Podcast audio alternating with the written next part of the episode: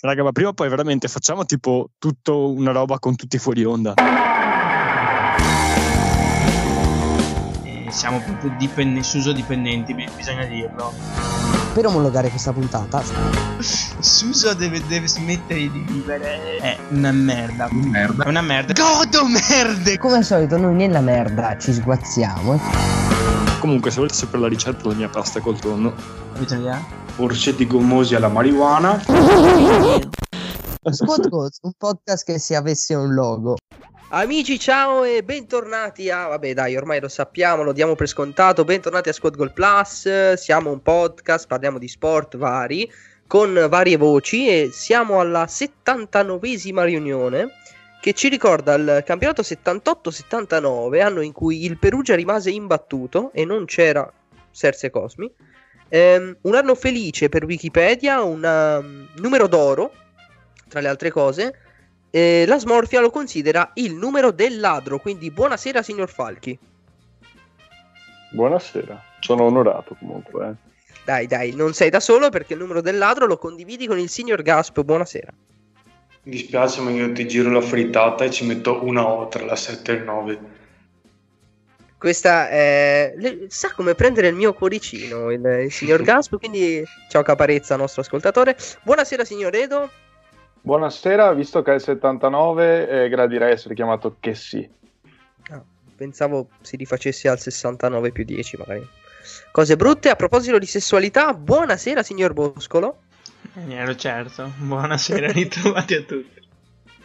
E bentornato anche a Bruz, Bruno. Buonasera, buonasera. Amiche, amiche e ancora amiche, quindi tutte e tre le amiche parleremo di pareggi eh, che vogliono dire però cose diverse a seconda delle squadre. Visto che non saprei da dove partire, seguo il calendario della Serie A, campionato falzato. Ehm, nell'ordine il pareggio eh, primo, quello delle 12.30 della Juventus, eh, che è andata a farsi recuperare in quel dell'Olimpico dalla Lazio. Ora, spiazze è la prima cosa con cui dovremmo aprire questo argomento. Ehm, che dire della Juve? Ehm, Gasp, stavolta immagino tu l'abbia, l'abbia vista. E io, boh, eh, ci ritroviamo qui a dire più o meno le stesse cose. Perché la Juve in fase di possesso anche molto bene con questo modulo fluido. E modulo fluido vuol dire 4-4-2, ma comunque modulo fluido.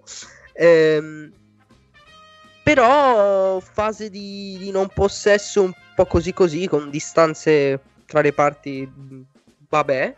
E avete sofferto un po' le giocate di Correa. Meritavate di più? Ehm, secondo me sì, perché alla fine le occasioni le abbiamo create, siamo stati polli a non chiudere la partita e abbiamo avuto mol- mh, molti- molte opportunità, soprattutto sul contropiede in superiorità numerica, eh, però tra, mh, tra ehm, diciamo, passaggi sbagliati o tiri mozzarella eh, non, siamo riusciti a- ad infilare il secondo e quindi diciamo che eh, se in Serie A la, la- la fortuna n- non ci sorride eh, per niente quest'anno e mm, è arrivata l'ennesima conferma e tra l'altro vorrei aggiungere che eh, il pareggio della Lazio è arrivato dopo che è entrato Bernardeschi, queste non sono solo coincidenze. Ma No. No, è un beh, ass- questa non volta- dovrei neanche intervenire per Sì, chiamare no. Falchi perché è lì. Esatto. No, ma questa volta non è esclusivamente colpa di Bernardeschi, probabilmente solo la sua aura di negatività e scarsezza ha inciso. Eh, però sì, purtroppo l'errore questo, questo giro l'ha, fatto, l'ha commesso Di Bala soprattutto eh, perché dal- da un suo boh, lancio a caso sbagliato eh, gli ha ridato il possesso alla Lazio e poi eh, Correa ha fatto eh, due o tre numeri vicino all'area e, e poi Caicedo si è girato con una facilità adesso non so eh, che secondo voi eh, se Bonucci poteva fare di più secondo me sì perché far girare così un, difens- un- un attaccante in, in area insomma non è proprio il massimo per un difensore di- di- del calibro di Bonucci insomma. Io per il resto, però, comunque mh, non ho visto una bruttissima Juve eh, appunto ho detto, come ho detto le, le occasioni le abbiamo avute. Eh, è vero che dietro qualche sofferenza eh, la patiamo, però comunque dobbiamo ricordare che eravamo contro la Lazio, che non è insomma una, una squadretta del de patronato, insomma. E della Lazio, tra l'altro, parleremo nello specifico di un caso croccante. No, io do la parola a Falchi ripetendo che se un mio calciatore dovesse fare la roba che ha fatto Di Bala e dovessi subire gol nello stesso modo, nella stessa azione, dovrebbero allertare le autorità per un TSO subito proprio. Ehm, la Juve cresce? Eh, la Juve cresce nì, nel senso che il lavoro di Pirlo comincia a vedersi e mh, i risultati non ancora. E poi ripeto, eh, come dice anche Gasp, eh, questo 1-1 è frutto di errori individuali, quello di Dybala è frutto di passaggi sbagliati all'ultimo, è frutto di un legno preso da Cristiano Ronaldo, è frutto di tutta una serie di fattori che secondo me portano in questo momento ad avere una classifica un po' bugiarda, lasciando stare la vittoria a tavolino col Napoli ovviamente. Quindi eh, io sono ancora fiducioso, certo che un errore come quello di Dybala, da Dybala non me l'aspettavo, l'avesse fatto Bernardeschi adesso sarei qua a fare un rant stile te con Perisic. Eh, Dybala non posso, dire, non posso dire troppo in realtà. Sperando che le mie parole vi giungano forti e non lontane, eh, dovremmo anche dire giusto due paroline sulla Lazio, nonostante noi la, la si odi. E risulta difficile perché la Lazio è sempre questa, cioè una squadra che fa delle ripartenze il suo mantra. E vi chiedo, visto che comunque l'avete sfidata anche voi adesso, se la, la trovate un po' meno pericolosa degli altri anni, Gasp. Ehm, la trovo un po' eh, meno compatta, più che si, si affida di più ai, ai singoli. Come hai detto prima, Correa ehm, ha fatto um, una grande partita, ma praticamente eh, a livello di, come si può dire, eh, di estro è stato l'unico che, ha, che cercava la giocata. Eh, gli altri sono stati abbastanza prevedibili, eh, se non qualche incursione di Fares, però sempre su neanche, neanche su sue iniziative, più, piuttosto su, su errori eh, di, della Juve. E, quindi secondo me è meno, meno, meno pericolosa de, degli altri anni, la trovo meno pericolosa. Poi magari eh, anche l'assenza di, di Immobile avrà pesato, però eh, Milinkovic l'ho visto abbastanza fuori da, dal centro del, del gioco, ho provato anche poco la conclusione, cosa che mi ha un po' stupito e quindi boh, magari è un, è un, calo solo di rendimento e, e ritornerà come prima, però per, per, il momento non la vedo così brillante. Eh, al volo Falchi è più da Europa League. Um, sì, la Lazio la vedo decisamente da Europa League, nelle prime quattro posizioni mh, mm, vedo meglio il Milan, sinceramente. Però mh, mh, con questo non voglio dire che vedo la Lazio come meno pericolosa, è che vedo il Milan come più rafforzato. In realtà la Lazio mi sembra un po' la stessa dell'anno scorso, almeno questa è la mia impressione. L'altro pareggio di cui stiamo andando a parlare è quello che mi fa più incazzare, ovviamente. Eh, che voi ci crediate o meno, nei miei appunti c'è scritto Inter due punti Lecce. Perché ehm, questo lockdown mi caratterizza e ci caratterizzerà perché torneremo a vedere partite brutte. Io l'anno scorso vedevo solo partite orrende, tra cui appunto il Lecce di, di Liverani, che giocava molto bene al calcio. Cioè, prendeva lo schiaffo, prendeva gol e poi iniziava a giocare a calcio molto bene e non vinceva mai. Ecco, l'Inter è il Lecce di Liverani. È vero, prendiamo un tiro e ci fanno un gol, ai limiti anche questo del TSO, però con l'Atalanta siamo stati anche più solidi del solito dietro e abbiamo fatto molto molto male davanti e l'abbiamo buttata perché fondamentalmente Bruno siamo stronzi. Sì, sono d'accordo con te. Io penso che non ci sia nulla di così grave che non vada in questa squadra. Nel senso che le prestazioni nelle ultime partite ci sono state e anche con il Real Madrid secondo me l'Inter era ben messa in campo e non è riuscita ad avere la meglio perché ha sbagliato molte scelte in fase di possesso. Contro l'Atalanta non è vero, non ha, l'Inter non ha giocato una partita entusiasmante, eh, però ha creato più occasioni e insomma avrebbe meritato forse di vincerla. Purtroppo spiazze, spiazze, spiazze, sciappevamo, ma è un periodo che va un po' così, le rotazioni, eh, sia quel che sia, non si, non si riesce a, a, portare a casa partite che, che per quello che, che emerge eh, in campo avre- l'Inter ha tutto il diritto di, di, portare a casa insomma anche perché eh, eh, la partita come detto è stata preparata anche bene cioè sulla corsa per contrastare quella talantina e, e cercare poi la zampata. E cioè ti è riuscito perché obiettivamente hai subito veramente solo un tiro agli, negli ultimi minuti anziché portarti a casa tre punti te ne porti a casa uno. Due belle squadre cotte entrambe sia dall'Atalanta che dall'Inter mi aspettavo molto di più e, Conte però deve iniziare obiettivamente a leggere le partite decentemente perché loro si sono messi a 4 quando hanno capito che stavano faticando e hanno trovato nuove idee. Noi invece siamo sempre stati in controllo, è vero, della partita. Nessuna squadra in questo campionato ci ha messo sotto, sotto l'aspetto del gioco. Però ci dobbiamo comunque svegliare. Con 24 ore di ritardo credo di poter dire questa cosa sulla partita di ieri, vista comunque l'isteria generale che c'è stata. Eh, L'Inter ha fatto una prestazione di tutto rispetto in entrambe le fasi, considerando anche che in attacco eravamo molto corti e i due centrocampi sono stati spremuti dal tour, de force, dal tour de force della Champions League. C'è stato anche il tentativo di creare trame di gioco con scambi rapidi tra le punte che non sono molto riusciti perché comunque Sanchez non era in formissima e Lautaro ieri si è fatto insultare fino al gol però non hai veramente lasciato spazio agli attaccanti dell'Atalanta che per 80 minuti non ha calciato verso la porta. Poi chiaramente siamo la tifoseria che si deve ammazzare e cacciare tutti a inizio novembre come al solito, perché Conte prende 12 milioni e quindi deve chiudere a 200 punti il campionato. Però eh, si stanno anche tutti pian piano accorgendo che se a ogni partita prendiamo due tiri e due gol, un tiro e un gol, e forse bisognerebbe anche andare a vedere la definizione di portiere su Wikipedia.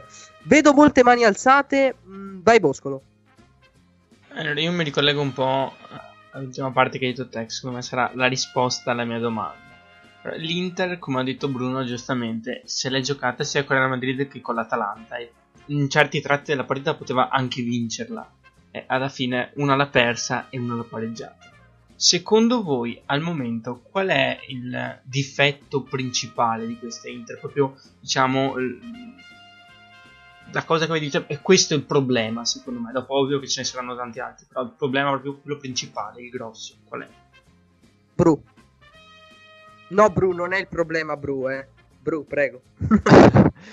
secondo me la pulizia tecnica e la fare la scelta giusta negli ultimi, negli ultimi metri, perché io ho notato che soprattutto contro Real Madrid le spaziature in campo erano perfette, eh, eppure eh, l'Inter ha sprecato tre, anche più di tre transizioni golosissime in cui si è trovata in, eh, un, sacco, un, sacco, di volte in situazioni di 3 contro 3 eh, contro un Real Madrid francamente poco in forma, per cui quando ti ricapita, oltretutto, di trovare una squadra così forte in una condizione di forma così bassa.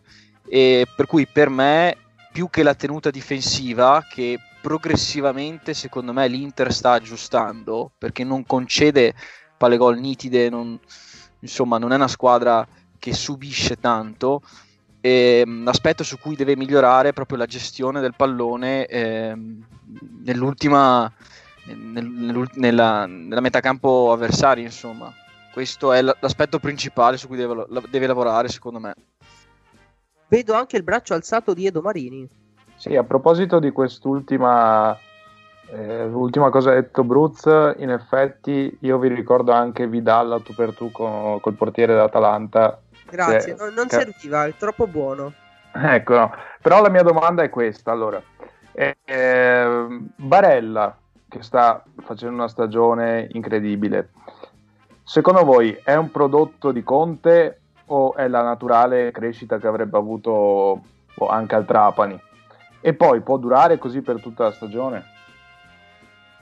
Io eh, rispondo prima io perché sono molto di parte su Nicolò Barella. E, mm, Barella secondo me è il centrocampista italiano più forte degli ultimi anni, il più completo. Ha tante tante cose ehm, che gli altri centrocampisti hanno, ma solo, solo in parte. Eh, ha la doppia fase, ha migliorato anche il tiro da fuori e ha un dinamismo veramente assolutamente da, da, da top club. Credo che Conte sia l'allenatore perfetto però per Barella. Ha, avrebbe avuto una crescita meravigliosa probabilmente anche al Milan, alla Juventus, alla Roma, ovunque avrebbe deciso poi di andare. Però Conte è esattamente l'allenatore che serviva a Barella. È esattamente l'allenatore che quando Barella va troppo avanti gli minaccia la famiglia per farlo tornare indietro. Eh, che gli dice di stare calmo quando ha preso la munizione al quinto minuto Ehm, la gestione di Barella, che adesso sta facendo praticamente il trequartista atipico all'Inter, è una delle poche cose che in questo momento non sono da additare a Conte. Lascio anche la parola a Bruno sotto questo aspetto. Sì, per sapere anche se può durare poi tutta la stagione. Poi. E sono essenzialmente d'accordo con te, Carmine può durare sì se non si spacca il crociato prima. incrociamo le dita ovviamente perché questo non me lo auguro ovviamente, ma perché è un giocatore che secondo me è sull'orlo dell'infortunio in, in ogni in mm, contrasto che fa e il, se, eh, fa parte ovviamente della natura del suo gioco mh, mm, il salto di qualità che deve fare eh, Barella se, se, ce n'è uno, perché in, in, rapidissima ascesa ovviamente, è quello di magari riuscire a, a gestire, a capire meglio i momenti della partita e a gestire le proprie energie. E detto questo, io penso solo cose belle di, di Barella e, e, sono esattamente quello che ha detto Carmine, insomma. L'unica cosa è che, eh, non so se mi ricordo se è un 97 o un 98 e ha tre figli, magari la smettiamo di ingravidare la signora Barella, però questi soltanto consigli di uno che odia i bambini. Ehm, prima di dare, lanciare il Milan, magari anche fuori dalla finestra, ricordo che Barella l'anno scorso si era infortunato in quel di Torino, e noi giocheremo proprio contro il Torino al ritorno dalla sosta. Cercando un colpo di tacco, si è staccato un pezzo di rotula. Quindi è anche creativo negli infortuni, sia Barella che il signor Gesù, che vabbè, sorvoliamo. Eh, dobbiamo parlare anche del pareggio dell'AC Milan di Milano, sette volte campione d'Europa. Eh, io del Milan preferirei non dire quello che penso, perché la partita di ieri mi ha dato molte conferme, ecco. Eh, è stata solo sfiga e... oppure si è rotto l'incantesimo, Edo? No, non so che risposte abbia dato a te, ma beh, diciamo che un punto in sei partite non è un gran bottino eh, intanto qui sento in sottofondo il mare, non so chi sia, chi, chi sia a Villa Simius forse. Eh, non, non, è un gran bottino, però la partita di ieri, nonostante mm, fosse un po' cominciata appunto con questi due gol, eh, a me invece ha dato delle conferme, nel senso che il, la reazione che ha avuto mm, non mi è dispiaciuta e probabilmente in altri anni, in altre situazioni avremmo faticato molto di più. Ed è un pareggio comunque, quindi il bicchiere è mezzo vuoto. Però, però secondo me è stato un comportamento da, da grande squadra, da, da, buona squadra che se la giocherà fino alla fine. Eh, non posso completare come vorrei questo fino alla fine, prego Bruno. Io ho una domanda da farvi, ma secondo voi perché Ibra non ha imbruttito Silvestri dopo il gol del pareggio? perché Silvestri eh, assomiglia molto a, a, quel comico che fa, come si chiama, il mago... Come si chiama? Cremona, Raul Cremona. Eh, a Raul Cremona, quindi secondo me gli ha fatto ridere. No, Ibra comunque dal dischetto mi ricordo anche contro, contro Giulio Cesar eh, che aveva patito un po' a livello psicologico, quindi non lo so. Sono anche tre rigori su quattro che ha sbagliato, ma mm, anche sentirlo ieri sera poi ho sentito un po' in post partita, mi è sembrato molto più sicuramente incazzato per aver sbagliato il rigore, ma molto più, più sereno rispetto a quanto sarebbe stato 5-6 anni fa. Quindi boh, mi piace questo, questo Ibra più maturo, più, più papà. Perso letteralmente il mio cuore quando hai pronunciato Giulio Cesar. L'ho perso. Cioè, non, non- non c'è più. Sto piangendo a dirotto. Scusate. No. Eh, Ibra comunque ha sbagliato il rigore, ha sbagliato veramente molto ieri sera. E... Però comunque è stato decisivo al- all'ultimo istante. E... Bosco è il mio uomo tattica del Milan e soprattutto degli avversari del Milan. Avevo parlato con un altro ragazzo milanista poco prima della partita e avevo detto guarda che il Verona è esattamente la squadra che più può mettere in difficoltà sotto l'aspetto tattico il Milan. E si può dire che così è stato. Secondo me il Verona ha pagato molto l'avere eh, un ferro da stiro al posto di un attaccante perché questo è Kalinic che non ha tenuto su neanche un pallone sul 2-0 e... però siete stati bravi comunque a, tenerla, a tenervi in partita Sì, io concordo con quanto ha detto Edo prima di me, perché il primo tempo, come dicevi te Carmine, il Verona l'ha affrontato benissimo, ci ha messo super in difficoltà e io ho rivisto il Milan degli ultimi anni. Sia un Milan che soffre, un Milan che non ha gioco, che, che non ha identità e giustamente è andato sotto di due gol, fatalità nati entrambi da, da palle nativa, che sappiamo essere il nostro problema storico, ormai non so da, da quante annate ce lo portiamo dietro. Però al secondo tempo eh, mi ha ribaltato completamente la considerazione le considerazioni che avevo fatto in precedenza perché il Milan si si è visto il Milan nuovo di quest'anno che non, diciamo una reazione del genere non, non me la sarei aspettata da un Milan delle stagioni passate perché è stato un Milan che voleva a tutti i costi andarla a pareggiare o addirittura a vincere abbiamo spinto veramente tantissimo abbiamo creato tantissimo e quasi quasi alla fine viene da dire che il 2 a 2 è quasi bugiardo. Ibra è vero che ha sbagliato tantissimo, ma, ma ha creato tutto. Cioè, Ibra è il fulcro centrale del nostro gioco, lo sappiamo bene. oltre ai molti errori, ha preso comunque un incrocio. Aveva fatto l'assist perché il gol di Calabria giustamente annullato perché l'aveva toccato la mano. Però cioè, Ibra è, è ubiquo per quanto riguarda il gioco del Milan. Tant'è che doveva essere probabilmente sostituito attorno al settantesimo ma Pioli ci ha pensato bene da, da- toglierlo dal campo perché ha detto ok è vecchiaccio non ce la fa più però, però Ibra siamo sempre là e alla fine ha avuto ragione perché il gol l'ha messo e sono anch'io sorpreso del fatto che non abbia guardato Silvestri come per dire adesso ti uccido dopo aver messo il 2-2 perché era stato anche perculato prima del rigore. Quindi sì un Ibra di sicuro più maturo. Lo vedo proprio un Ibra allenatore. In tutti i sensi cioè, io lo vedo- oddio No, ti, ti giuro, io lo vedo come un futuro grande allenatore. Ibra allenatore sono parole fortissime. Parole forti, parole forti, un uomo forte. Ehm, facciamo cultura ragazzi perché mi sentite? più lontano sicuramente No, sì, ci sentiamo. No, perché adesso mi è scomparso l'audio, ma vabbè. Ehm, facciamo anche una cosa che non non abbiamo mai fatto, ovvero eh, cultura. Facciamo tipo, tipo propaganda, mm, portiamo un caso mediatico. Dovete sapere che il presidente del eh, nostro fantacalcio onorario è Claudio Lotito, perché lo percoliamo sempre, perché in realtà lo odiamo. E se ne è inventata un'altra. Parliamo del caso Lazio. Voi ci avete capito qualcosa? Pochissimo. Quasi zero. ho scoperto alcune cose indagando da ti- tipo Iena.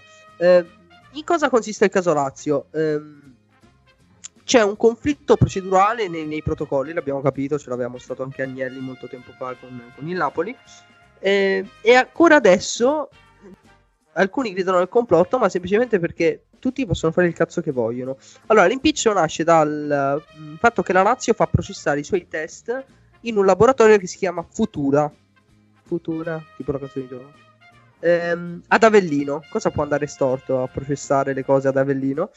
Eh, invece che ai laboratori SynLab, che sono quelli eh, messi a disposizione dalla UEFA, che usano molte, quasi tutte le squadre di, di Serie A. Eh, il motivo, secondo Lotito, almeno quello che Lotito ha detto alla Repubblica, è non mi va che i calciatori abbiano un canale preferenziale rispetto ai comuni cittadini. Che a me sembra boh, una percolata, ecco. Cosa succede? Il 26 ottobre, prima della partita della Lazio a Bruges, Immobile risulta positivo ai test E cosa fa la Lazio? Ha Stracoscia e Lucas Leiva che sono da tre giorni febbricitanti. Non li fa sottoporre al test perché comunque non sarebbero andati con la squadra a Bruges. Ed è una prima chiara leggerezza. La seconda leggerezza è di tipo comunicativo perché passano 5 giorni prima del primo comunicato ufficiale sulla questione e nel frattempo la Lazio non dà alcuna spiegazione della mancata convocazione di Stracoscia e di, di Lucas Leva che hanno la febbre e sono stati a contatto con Immobile che è positivo, ricordiamo. Il 30 ottobre, altro giro di tamponi, sempre ad Avellino, 7 positivi tra giocatori e staff. La Lazio dà la notizia con il comunicato ufficiale, non fa i nomi, ovviamente si presume che ci siano Stracoscia, Luis Alberto che non vengono convocati per Torino. 31 ottobre, quindi il giorno dopo, il laboratorio di Avellino effettua un secondo giro di tamponi, conferma eh, la negatività di tutti gli altri calciatori, compresi Immobile Leiva, Immobile che ricordiamo è stato positivo, eh, che vengono quindi regolarmente convocati per Torino e infatti entreranno anche nel secondo tempo. Il 2 novembre, quindi antivigilia della partita con lo Zenit, giro di tamponi, ma stavolta della UEFA, e la UEFA rileva 8 positività, tra cui di nuovo Immobile, di nuovo Lucas Leva, di nuovo Stracoscia, che ad Avellino, il giorno dopo, sono di nuovo negativi. Quindi la Lazio ha fatto giocare dei positivi, perché secondo loro erano negativi, perché facciamo processare le cose ad Avellino a studi a caso. Ehm, e così si va avanti. La, la Lazio poi ha giocato con la Juventus, ha fatto riesaminare i tamponi eh, contestati, tra cui vabbè, quelli di Lazzari e Anderson, eccetera, eccetera, eccetera, a um, un campus biomedico di Roma. E l'impiccio sta nel fatto che non c'è una vera e propria eh, AS di riferimento, un vero laboratorio di riferimento, e di conseguenza, mh, esempio pratico, Stracoscia è risultato ancora positivo, Immobile è risultato ancora positivo, e mh, il medico ufficiale della Lazio ha detto che tutti erano a disposizione di Inzaghi. Inzaghi ha convocato tutti per la partita con la Juventus e poi due ore prima della part- del, del, che l'autobus partisse sostanzialmente ha dovuto rinunciare ufficialmente a immobile eccetera eccetera eccetera.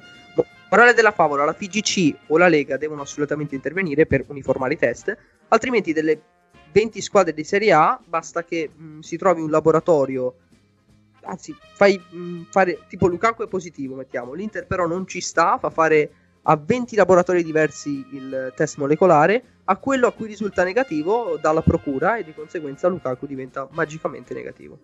Questo è il paese dell'Italia. Posso dire eh? la, la, morale di questa storia è che se avete il dubbio di avere il Covid non fatevi il tampone da Bellino. e non seguite quello che vi dice Claudio Rotito, che ricordiamo ha detto sostanzialmente che il coronavirus esiste nella passera delle signorine. Vabbè, solo vogliamo. Eh, è il momento di un po' di musica, dai, ci alleggeriamo, Edo. Sì, volevo prima dire, fare una precisazione su questa storia. Allora, prima di tutto non ci ho capito niente. e poi dico che comunque De Laurentiis ultima ora ha comprato i diritti di questa storia. E si vocifera un, che un grande Pier Francesco Favino interpreterà Patrick eh, in questa storia. È un attore di serie A. È un attore di serie A. Oh, ormai ho per fare tutto. Comunque, allora, passiamo, visto che tu mi hai chiesto, caro Carmine, cari eh, ascoltatori, il nostro grande presentatore mi ha chiesto una canzone sui ladri. Allora ci ho pensato un bel po' ho pensato di impostare tutti e due i momenti musicali su il più grande gioco di ladri che ci sia. E non è eh, This is Football Juve Edition, ma è Grand Theft Auto San Andreas. E allora con Slow Ride eh, dei Fogat del 1975 ci ascoltiamo questa bella canzone.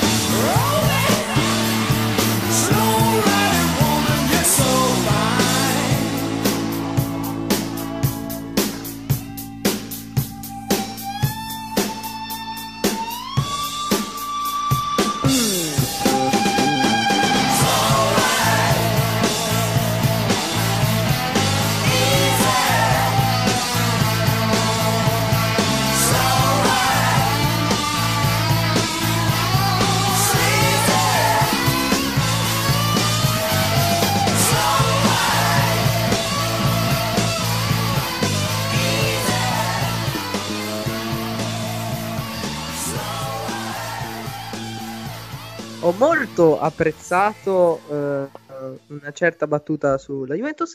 Ehm, andiamo con le rubriche, la indovino con una. Ma no, ma dai! C'era la partita! Cazzo, è vero la partita. è vero! Riassumiamo, riassumiamo, lascio sempre la parola a Edo che ci dovrà dire a sua volta un'altra parola. Allora, come ha fatto settimana scorsa, la parola arriva proprio dal titolo della canzone, ovvero Slow Ride. Chi ci Non è prova? facile. eh. Parma? Toto? Una, una alla volta. Io dico il Parma. Lui ha detto il Parma, io ho detto il Toro. No. Bologna-Napoli. Nope. È una partita? esatto, dai, la svegli. Ha, ha gli occhiali?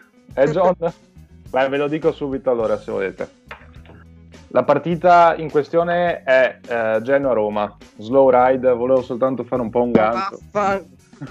È ma, mal riuscito. Però slow ride, eh, difesa lenta, possiamo dire la difesa lenta del Genoa? Sì. Difesa a mio avviso imbarazzante, eh, credo che fosse veramente tanti anni non vedevo delle cose del genere in Serie A.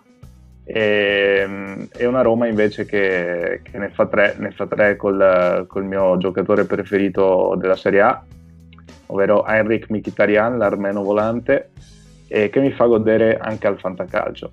Che anche lui è molto GTA, eh. È molto GTA, è vero, è molto più però Liberty City, quello di Nico Bellic, eh, sì, sì è vero.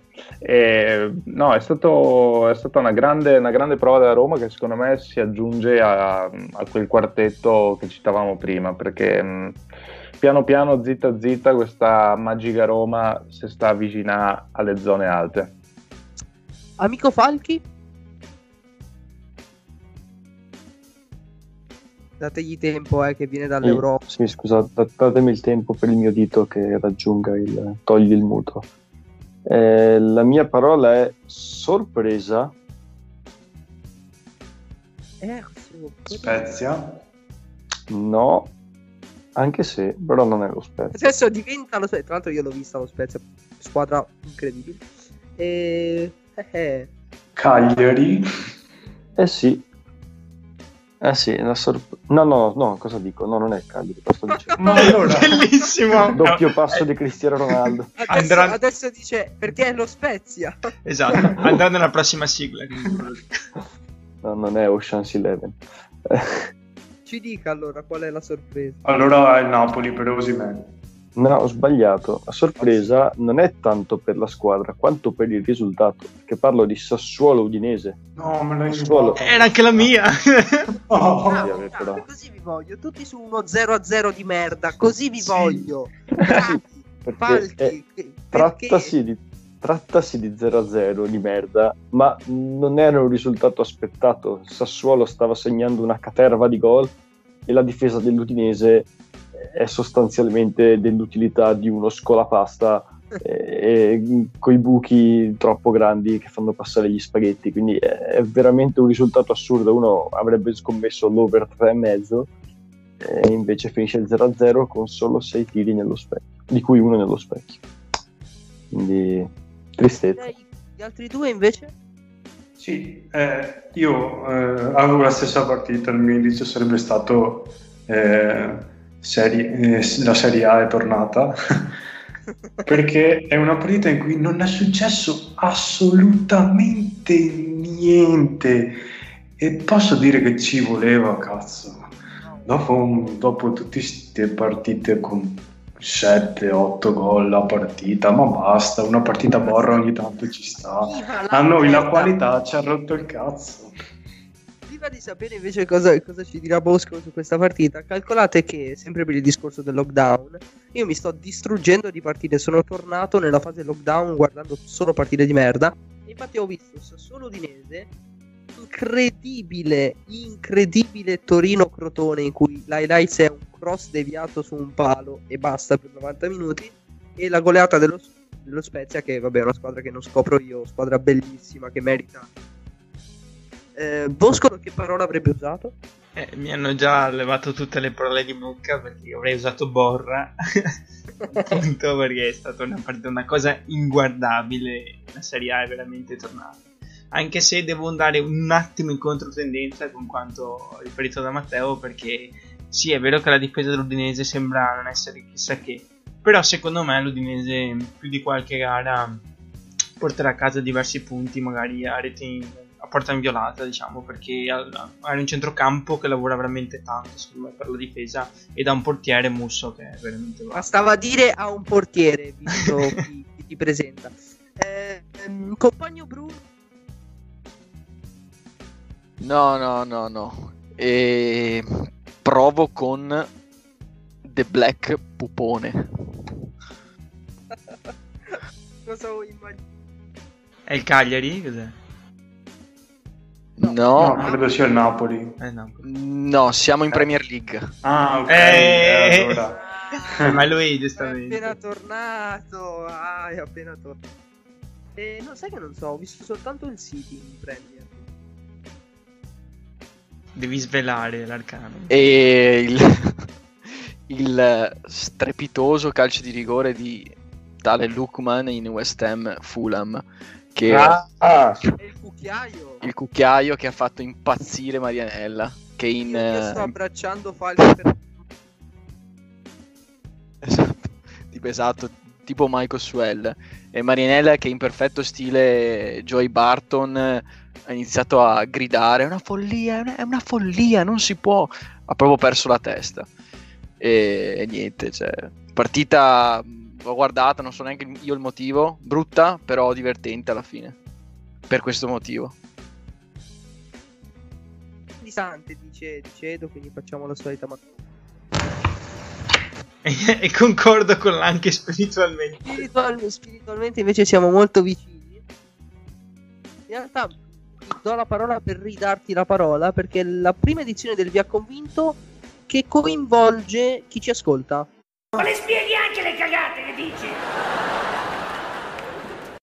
E abbiamo lanciato la provocazione sui nostri social che adesso Edo vi dirà di seguire e avete risposto in pochi ma avete risposto. pochi ma buoni. Ehm, ovviamente ricordo a tutti di seguire Pretattica e anche Squad Goals Plus. Ormai non ho più le corde vocali per dirlo, vi prego fatelo. Fatelo, vi prego. Allora, a parte che chi- quelli che ci stanno ascoltando sicuramente ci seguono, quindi è un circolo vizioso. Comunque, eh, vi ha convinto l'opinione pericolosa di questa sera proposta dal buon Carmine è la seguente. I calciatori dovrebbero boicottare le nazionali? E allora vado un attimo a leggervi cosa hanno risposto i nostri amici. Allora, il nostro caro, caro amico Andy Sport Plus, che probabilmente avremo in settimana prossima in trasmissione, ma non mi prendo queste, No, no, pre- prendi, libertà. ti prendi la libertà di fare le chiamate al posto mio, prenditi la Sì. libertà anche di, di presentarlo. Settimana prossima, eh, pausa nazionali, quindi viva l'odio di nuovo, punto Serie B e Giro del Mondo. Perfetto. Comunque il buon Andy ha risposto tre partite consecutive si potevano evitare, soprattutto l'amichevole. Dopodiché abbiamo il grande Cordon, le Fox, eh, ti ricordi caro Carmine, il mio amico Edo Forese, dice sì Grande, Torrente, salutiamo. e dice sì, semplicemente. Poi c'è una persona che è tanto cara al nostro amico Bruno, ovvero Difla, che dice basta con queste soste, già non c'è una mizzica da fare, inoltre, inoltre bellissimo, eh? se mi tolgono la serie A schiatto. Quindi molto, molto sincero. Poi c'è Fabio che dice in questo periodo ass- assolutamente sì e Alberto che dice così saltiamo anche i prossimi mondiali. Non capisco bene, bi- dovrei capire un attimo come l'ha contestualizzato, però eh, ci può stare. Comunque opinioni eh, diciamo che hanno convinto, la domanda ha convinto il nostro pubblico di pretattica. Sappiate, amici, che qualunque cosa scriviate noi la leggeremo. Quindi anche se bestemmiate, Edo leggerà la bestemmia. Quindi continuate noi. Soprattutto. Mm. No, volevo fare soltanto un appunto che abbiamo un pubblico meraviglioso tutto qua. chi odia le nazionali, le, le nazionali in generale, non solo la nostra nazionale, merita Squad Goal Plus. Ehm, abbiamo il, che incombe il secondo momento musicale. Eh, prima però è stata ufficializzata Gasp la data della prossima NBA, giusto? Si va a dicembre più o meno. Sì, esatto. Ehm, e vedremo come, come si, si organizzeranno le squadre. Ehm, soprattutto mi sa che non so se sia ancora eh, da decidere la data del draft o se è già decisa, questa mi è sfuggita sinceramente. E, e quindi vedremo, sì, vi terremo aggiornati sicuramente. Ovviamente eh, ci saranno i pronosticoni anche sulla, sull'NBA che di solito non prendiamo mai, quindi noi vi diamo 84 numeri e voi giocate gli altri 6 all'otto. Eh, Edo, chiudiamo in musica. Sì, perché come dicevo prima rimaniamo nell'emisfero GTA. Andiamo indietro di un anno rispetto a Slow Ride dei Fogat e andiamo nel 1974 con la canzone che state già ascoltando in sottofondo ed è Funky President di James Brown, eh, Funky President eh, che arriva proprio in una settimana molto particolare per i presidenti americani. Questa era dedicata a Gerald Ford, questa è dedicata a John Biden.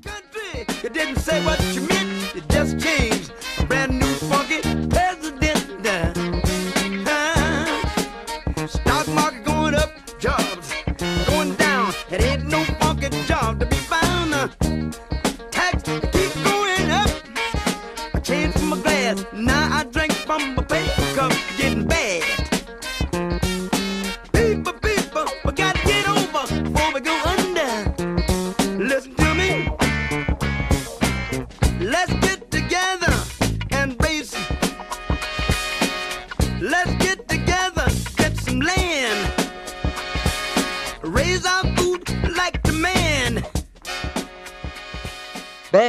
Biden, quanto piace al mio eh, collega Edo Marini dire che sentite in sottofondo, amici. Eh, sì. Eh, chiudiamo e la state continuando a sentire in sottofondo perché mi piace sentirlo.